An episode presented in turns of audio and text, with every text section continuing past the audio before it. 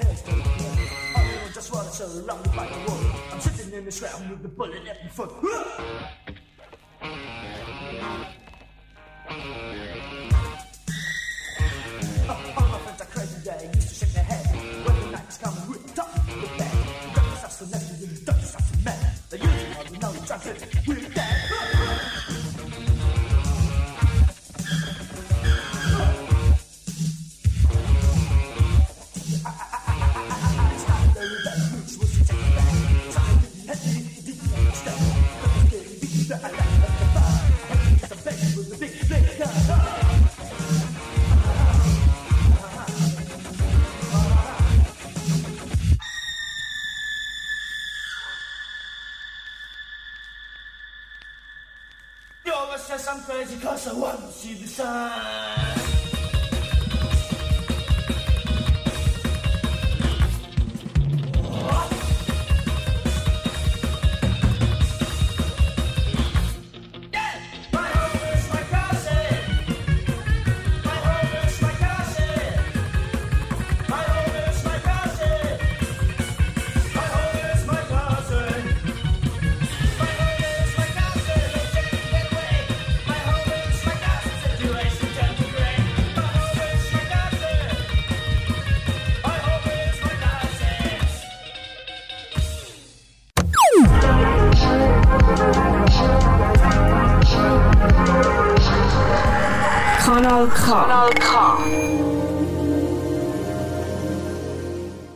Kanal K Kultur pur zur Ausstellung My Home is My Castle im Forum-Schlossplatz in Aarau.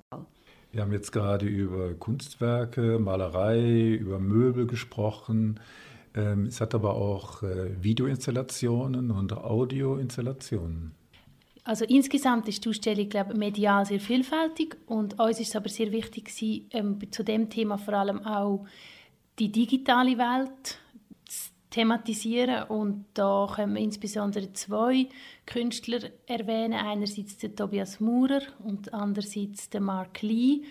Beide beschäftigen sich auf unterschiedliche Art mit der sehr zeitgemäßen Realität von Social Media, YouTube, Internet ähm, und zeigen in ihren Arbeiten eben, inwiefern wir sehr viel Öffentlichkeit zu uns haben, ins Private holen und auch sehr viel Privates in die Öffentlichkeit rausschleudern. So so. Also das kann sein mit der Arbeit, die sich mit TikTok auseinandersetzt, eine andere mit sogenannten House Tours auf YouTube und so weiter. Das Beste wäre ja, wenn man diese Ausstellung sich angeschaut hat, dass man nach Hause geht und dann noch weiter darüber nachdenkt. Was ist so der Aha-Effekt, den ihr euch erhofft von den Besucherinnen und Besuchern? Ja, wir haben äh, beim Machen von dieser Ausstellung oft den einen Satz gesagt, und zwar, äh, wo wir sind, richten wir uns ein.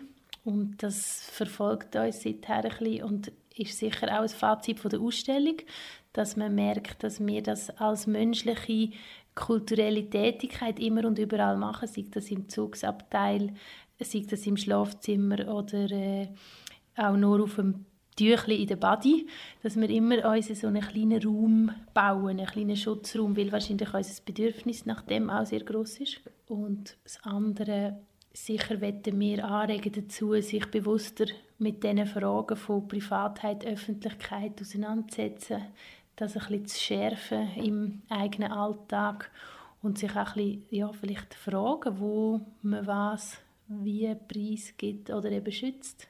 Die Ausstellung von Lena Friedli und Anna Leibbrand ist noch bis im Januar im Forum Schlossplatz zu sehen. Passend zur Ausstellung laufen vier Filme an vier ganz speziellen Schauplätzen unter dem Titel Home, Sweet Home, so am 20. Oktober Tilsamans oder Deutsch Zusammen in der alten Schocki-Fabrik. Im schwedisch-dänisch-italienischen Spielfilm erlebt Elisabeth in einer Kommune freie Liebe, politische Diskussionen und den Gemüseanbau und mischt diese Lebensgemeinschaft kräftig auf. Ende Oktober findet ein Chuyu-Workshop statt. Chuyu ist ein Talisman und einige dieser tollen bunten Dinger sind schon jetzt im Eingangsschaufenster beim Forum Schlossplatz ausgestellt. Es lohnt sich, dort mal reinzuschauen und am 30. Oktober können Erwachsene und Kinder ihren eigenen Talisman Juju basteln.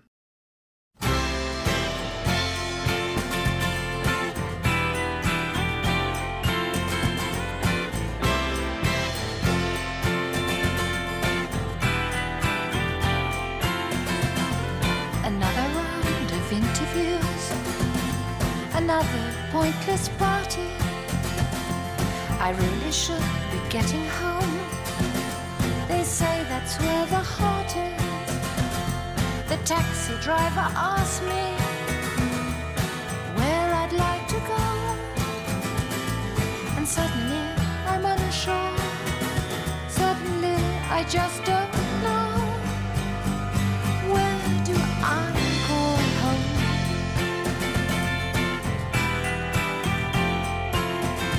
It's where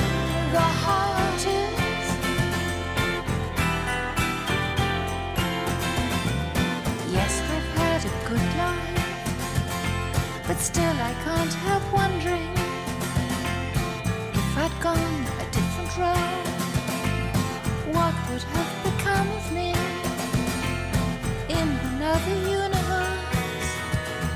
Am I still living there? A bored suburban housewife, slowly tearing out her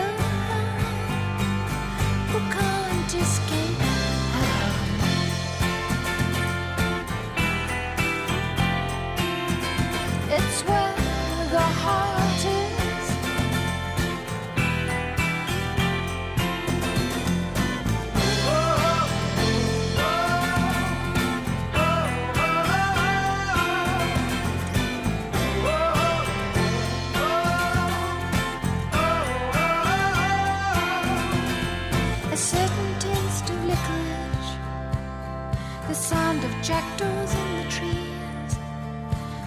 The smell of silver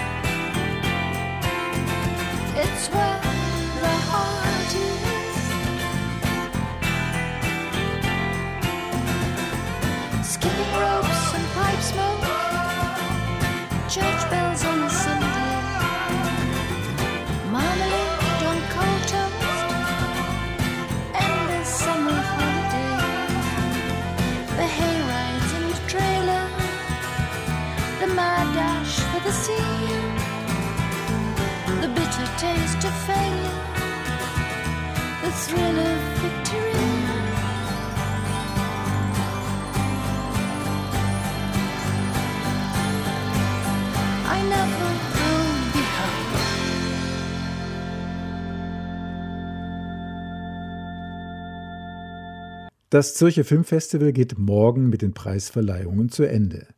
Neben Gala-Vorstellungen und Stars auf dem grünen Teppich boten die Filmtage besonders im Dokumentarfilmbereich einige eindrückliche Filmerlebnisse. Insgesamt 1500 Bewerbungen gingen für den Doku-Wettbewerb ein. Das thematische Spektrum der schlussendlich ausgewählten 14 Filme ist groß. Tier- und Umweltfilme, Dokus zu politischen und sozialen Situationen in Simbabwe, Indien und Mexiko. Zeitdokumente zu Syrien und zum IS wurden diesmal besonders häufig eingereicht. Herausragend war dabei laut Festivalleiter Christian Jungen eine schwedische Produktion von Hugiri Hirori. Einen wahnsinnigen Dokumentarfilm, der heißt Sabaya über kurdische Milizen, die ins Flüchtlingslager Al-Hoi gehen und eigentlich Frauen rausholen, die dort von IS-Schergen als Sexsklavinnen gehalten werden. Der Film ist unter Lebensgefahr und undercover gedreht worden und ist wie ein Schlag in die Magengrube, aber auch nochmal ein Film, wo, wenn man das Gefühl hat, man hat schon alles gesehen und gehört über den ISIS, nochmal einen neuen Aspekt aufzeigt. Und den merken wir jetzt auch beim Publikum, der ist sehr gut besucht. Hat der Film auch Auswirkungen auf die Realität? Ja, das ist natürlich schon ein Film, der nochmal etwas leistet, was der Journalismus gar nicht mehr kann. Wirklich Tiefe gehen, Bilder äh, drehen, wo ja, unter Einsatz vom Leben natürlich ein, ein Journalist gar nicht macht und der tut schon die Diskussion nochmal neu lancieren über den IS und wie man jetzt auch mit den Gefangenen soll umgehen Früher war ja Dokumentarfilm so, dass man die Realität authentisch abgebildet hat. Und jetzt äh, hat es immer mehr fiktive Elemente, also dass Schauspieler eingesetzt werden oder äh, Texte als geskriptet sind. In welche Richtung geht dieser Trend? Fiktion und Dokumentation verschwimmen immer mehr und wir haben ja einen Film im Dokumentarfilmwettbewerb, wo ein Cop-Movie heißt, eine Netflix-Produktion, wo es um Korruption in der mexikanischen Polizei geht und da kann man sich natürlich schon fragen, ist das überhaupt ein Dokumentarfilm oder ist das nicht alles arrangiert? Aber wir haben ihn extra wie als ähm, Peperoncino in Salsa gegeben, um ein bisschen Diskussionen zu stimulieren, gerade auch über die Machart und ob das auch statthaft ist, wenn man die Realität eigentlich ein bisschen auf die Sprünge hilft als Regisseur. Wobei die Idee, dass es alles ähm, wahrheitsgetreues Abbild ist, ist sowieso ein bisschen illusorisch schon, wenn man die Kamera auf etwas hebt, tut man ja einen Entscheid fällen, ich zeige jetzt den Ausschnitt und nicht den Ausschnitt nebendran. Also insofern kann man immer sagen, dass es arrangiert ist, schon durch die, die Wahl vom Regisseur. Haben andere Medien einen Einfluss auf den Dokumentarfilm? Also der größte Einfluss auf Dokumentarfilm haben eigentlich die klassischen Medien, Zeitungen oder auch Radio, wo immer weniger ähm, Ressourcen haben und immer weniger aufwendig können ähm, Beiträge und Artikel recherchieren. Und darum setzen immer mehr Leute auf Dokumentarfilm, weil sie das Gefühl haben, da kann man das Thema wenigstens erschöpfend abhandeln. Und es ist ja kein Zufall, dass auch Politiker, also zum Beispiel, wenn man jetzt in den USA schaut, den Al Gore, aber auch der, der Steve Bannon, fangen an Dokumentarfilm machen, weil sie offenbar das Gefühl haben, das kann man in den klassischen Medien gar nicht mehr vermitteln, was sie wollen, den Leuten sagen. Ähm, das ist schon ein Trend, wo der Dokumentarfilm beflügelt hat, dass eigentlich die klassischen Medien immer weniger Ressourcen haben. Also das heißt, so wie Privatpersonen ihren persönlichen Dokumentarfilm in Auftrag geben? Ja, das ist ein Riesentrend und das ist natürlich nicht äh, nur gut, weil wenn das immer interessensgesteuert ist, dann sind es ja fast schon auch Werbefilme. Äh, wir zeigen keine so nicht. Das müssen wir den Leuten auch immer wieder erklären. Also Auftragsfilm, wo es einfach darum geht, eine Firma XY im guten Licht zu zeigen, das ist nichts für uns jetzt von diesen Filmen im Dokumentarwettbewerb, welche hat das Potenzial für einen Erfolg im Kino? The Real Charlie Chaplin ist sicher ein Film, der in der Schweiz gut könnte funktionieren im Kino. Das ist ein Dokumentarfilm über die Jahrhundertfigur, wo Leute, die das Gefühl haben, ich weiß schon alles und habe schon alles gesehen über den Chaplin, nochmal ein paar neue Facetten aufzeigt, wo er bisher unveröffentlichtes Material enthalten.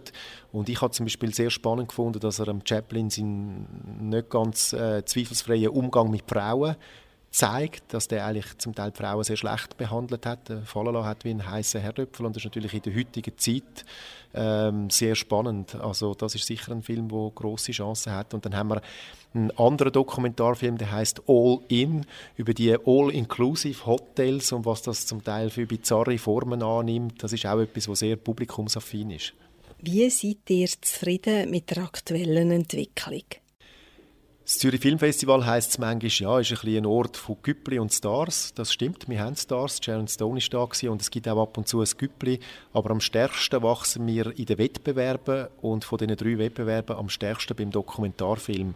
Und das zeigt doch, dass es uns gelungen ist, in den letzten Jahren ein aufrichtig interessiertes Publikum anzubekommen wo notabene auch am Nachmittag äh, in die Vorstellungen geht. Nach vor zehn Jahren war das immer ein, ein Trauerspiel gewesen, die Nachmittagsvorstellungen, weil es wenig Leute hat.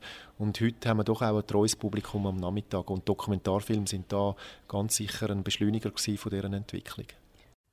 Festivalleiter Christian Jungen im Gespräch mit Anita Huber. Hoffentlich kommen viele der gezeigten Dokumentarfilme, aber auch die Spielfilme in die Schweizer Kinos. Anita Huber und mir sind folgende Fiction-Filme besonders aufgefallen. Boiling Point, ein 90-minütiger Spielfilm, der ohne Schnitt in einem Zug gefilmt wurde, thematisiert verschiedenste Vorkommnisse in einem englischen Restaurant. Ein rasanter Film, der mich von der ersten bis zur letzten Sekunde gepackt hat und das Publikum in Zürich sogar zu Standing Ovations bewegte. Aufgefallen ist uns zudem eine Schweizer Komödie über zwei Sex-Toy-Tester in London, eine ältere Ehefrau und ein sportlicher Influencer. Aber eigentlich geht es um das Thema Einsamkeit. The Art of Love, witzig und hintergründig, gut gespielt mit einer netten Story. In Nothing to Laugh About hat ein alternder Stand-up-Comedian keine Einfälle mehr. Dies ändert sich, nachdem er den Job verliert, ihn die Freundin verlässt und bei ihm Krebs diagnostiziert wird. Eine humorvolle Satire über den Tod und den Wunsch, das Leben bis zum letzten Atemzug zu genießen. Weitere Infos zum Zürich Film Festival und zu den Gewinnern des Goldenen Auges sind zu finden unter ZF Weitere Infos zum Zürich Film Festival und zu den Gewinnern des Goldenen Auges sind zu finden unter zff.ch. Übrigens, verpasst habe ich den aktuellen Dokumentarfilm über die Musikgruppe Velvet Underground, deshalb hier Velvet Underground und Lou Reed.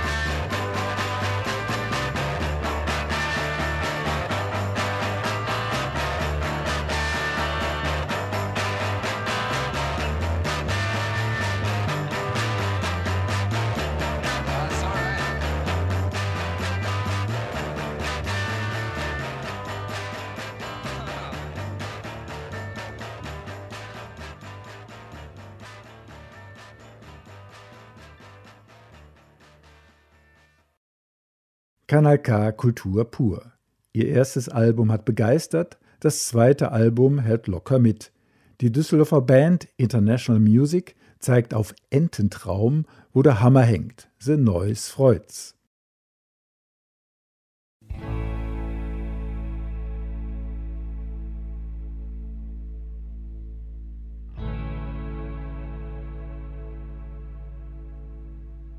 Doch die Schönheit dieser Kneipe. Blendet mich zu sehr, hat mich eingenommen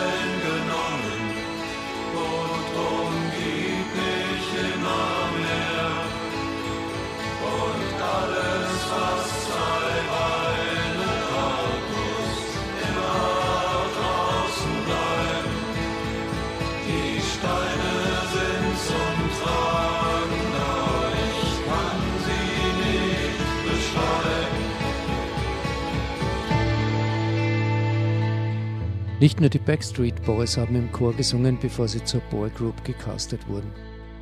Dass auch die Mitglieder des Düsseldorfer Trios International Music einst im Chor getrellert haben, hört man auf ihrem zweiten Album deutlich. Zweifellos liegt da die Entwicklung zu den deutschen Bee Gees noch drin, auch wenn dieser Weg eher unwahrscheinlich ist. Die Band hat andere Pläne. New Kids on the Block nennt sie der Bayerische Rundfunk und begeistert sich darüber, wie International Music unser Hirn flattern lässt. Dass sich zu diesem Trio nicht irgendwelche Dilettanten zusammengefunden haben, war bereits beim Debütalbum Die besten Jahre nach wenigen Takten klar.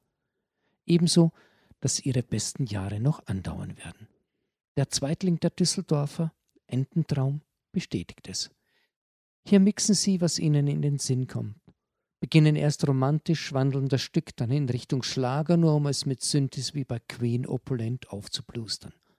Und das alles wirkt genauso wenig gekünstelt wie die Passage, an der man meint, dass sie Fans der Folk-Pop-Rocker The Mamas and the Papas sein müssen. Wer jetzt meint, International Music sei auf dem Pfad der gewöhnlichen Popmusik, merkt den Irrtum spätestens dann, wenn Textzeilen wie Die Insel der Verlassenheit habe ich im Traum gesehen. Die Höhle der Vernunft, sagt man sich, sei wunder, wunderschön.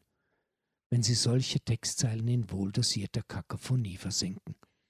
Wobei wir bei den Texten wären, die so wunderbar verschroben sind wie bei kaum einer anderen Band. Voller Witz und Nonsens, hermetisch und vielleicht auch völlig bedeutungslos. Aber das herauszufinden, überlassen International Music den HörerInnen. Warum sie über etwas reden oder auch nicht reden, verschweigen sie. Wie im Stück Fürst Metternich, Herr Schmidt, der Gedankenzähler. Mein Name ist Schmidt, ich bin Gedankenzähler. Ich zähle 15 Gedanken, zwei davon sind gut, drei gemein. Und über die restlichen neun zu reden, lassen wir lieber sein.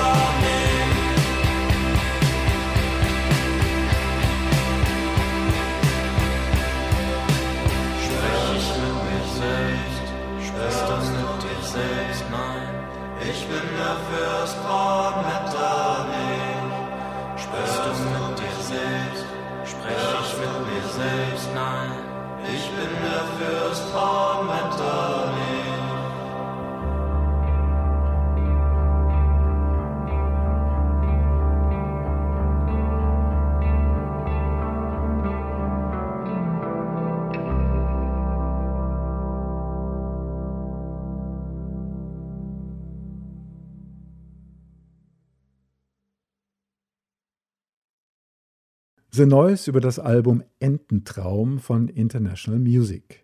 Das zweite Album des Düsseldorfer Trios ist beim Label Staatsakt erschienen. Das Stück, das The Noise ausgewählt hat, war der Opener des Albums Fürst von Metternich. Mehr originelle Musik stellt The Noise in seiner Sendung Wonderbra vor, hier auf Kanal K am 27. Oktober um 21 Uhr.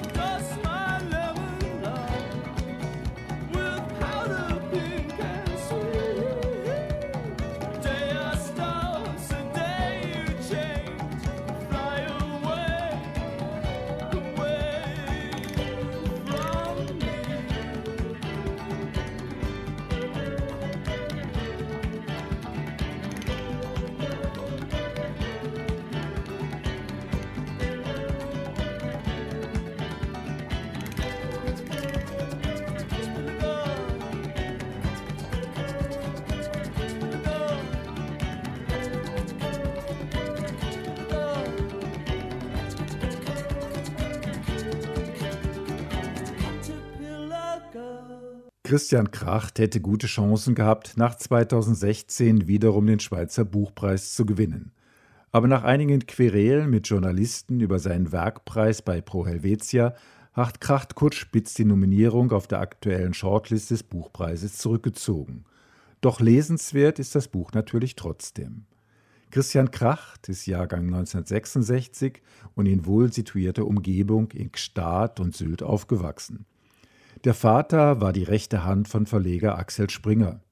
Dem heranwachsenden Kracht fehlte es somit an nichts, aber als Jugendlicher störte ihn besonders, dass die Nazi-Vergangenheit seiner Verwandtschaft nie wirklich thematisiert wurde.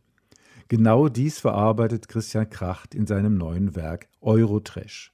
Aber dann dachte ich mir, dass ich ja Glück hatte, in der Schweiz sein zu dürfen und nicht in Deutschland sein zu müssen, dort, wo das Blut der ermordeten Juden immer noch überall in den Gassen klebte und die Menschen kein bisschen schüchtern waren, obwohl es ihnen gut zu Gesicht stehen würde, ein wenig schüchtern zu sein. Ein Deutschland, dessen männliche Einwohner immer in ihre männlichen Mobiltelefone hineinschrien in der Öffentlichkeit. Besonders wenn sie in der Schweiz waren und wo es so klang und aussah, als telefonierten sie mit der Reichspropagandaleitung, breitbeinig hingefläzt in den Sesseln der Senator-Lounge, während sie in Wirklichkeit nur mit einer Werbeagentur telefonierten oder mit ihrem Ressortleiter. Ein Glück, dachte ich, ein Glück, ein Glück war ich in der Schweiz. Der Ich-Erzähler fährt mit seiner kranken Mutter von Zürich aus quer durch die Schweiz an einige wichtige Orte seiner Kindheit: Gstaad, Morsch und Genf. Und in dem Gespräch mit seiner Mutter versucht er seine Familiengeschichte besser zu verstehen und seiner psychisch angeschlagenen Mutter wieder näher zu kommen. Wer meint, die literarische Tour des Swiss sei eine ganz normale Ferienreise, sei gewarnt. Die beiden lassen sich mit einem Taxi chauffieren, werfen im wahrsten Sinne des Wortes mit Geld um sich, landen bei einer rechten Kommune im Berner Oberland, werden von Flughafenangestellten bedroht und über den Tisch gezogen und landen auf dem Grab von Jorge Luis Borges. Mich persönlich hat diese Rotstory sehr belustigt, auch wenn einige Pointen bitterböse sind und Zynismus und Blasiertheit, die Kracht oft vorgeworfen wird, im Buch allgegenwärtig sind. Manchmal, oft hatte ich mir gesagt, wirklich, dass es kein Anzeichen von seelischer Gesundheit war, sich an eine zutiefst gestörte Familie anpassen zu können. Und wie es mir gelungen war, überhaupt jemals gelingen konnte, mich aus der Misere und der Geisteskrankheit meiner Familie herauszuziehen, aus diesen Abgründen, die tiefer und abgründiger und elendiglicher nicht sein konnten, und ein halbwegs normaler Mensch zu werden, das vermochte ich nicht zu enträtseln, während ich auf dem Hotelbett in Zürich lag und an die Decke starrte und draußen unter dem Fenster vorbeiziehende, betrunkene Zürcher Jugendliche jaulten und ihre triste Betrunkenheit feierten. Ist die Erzählung reine Fiktion? Haben sich die Geschichten, die uns Christian Krach den Eurotrash auftischt, wirklich so abgespielt? Ist das Buch eine Abrechnung mit seiner Familie oder eher eine mit dem Nachkriegsdeutschland?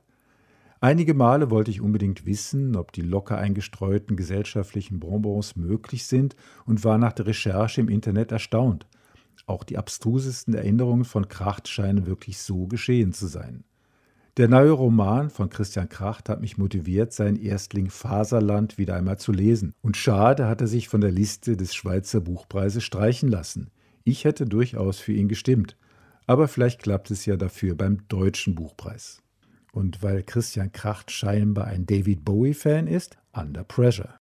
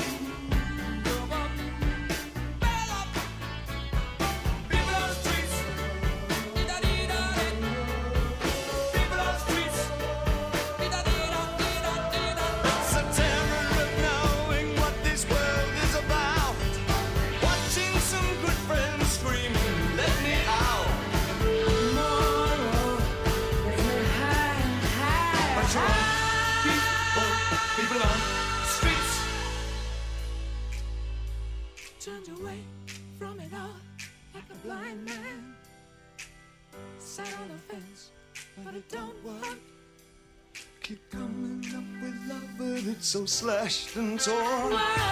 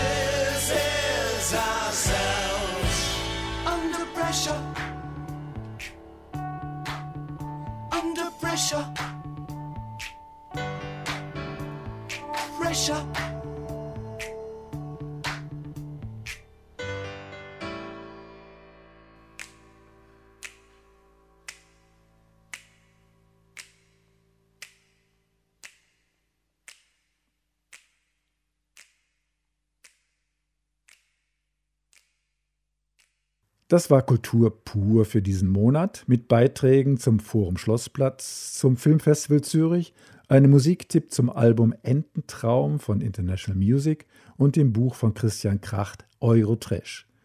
Wir hören uns wieder Anfang November. Merci an Anita Huber, Dani Gasser und The Neues für die Mitarbeit. Vom Mischpult verabschiedet sich Michael Berger.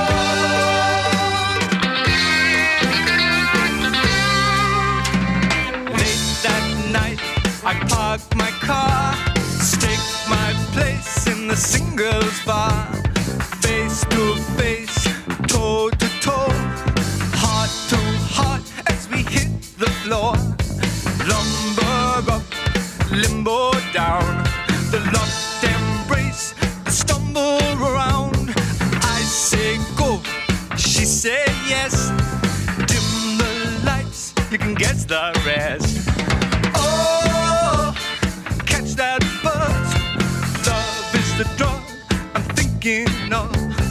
Oh, can't you see? Love is a dog got a hook in me. Oh, get that buzz. Love is the dog I'm thinking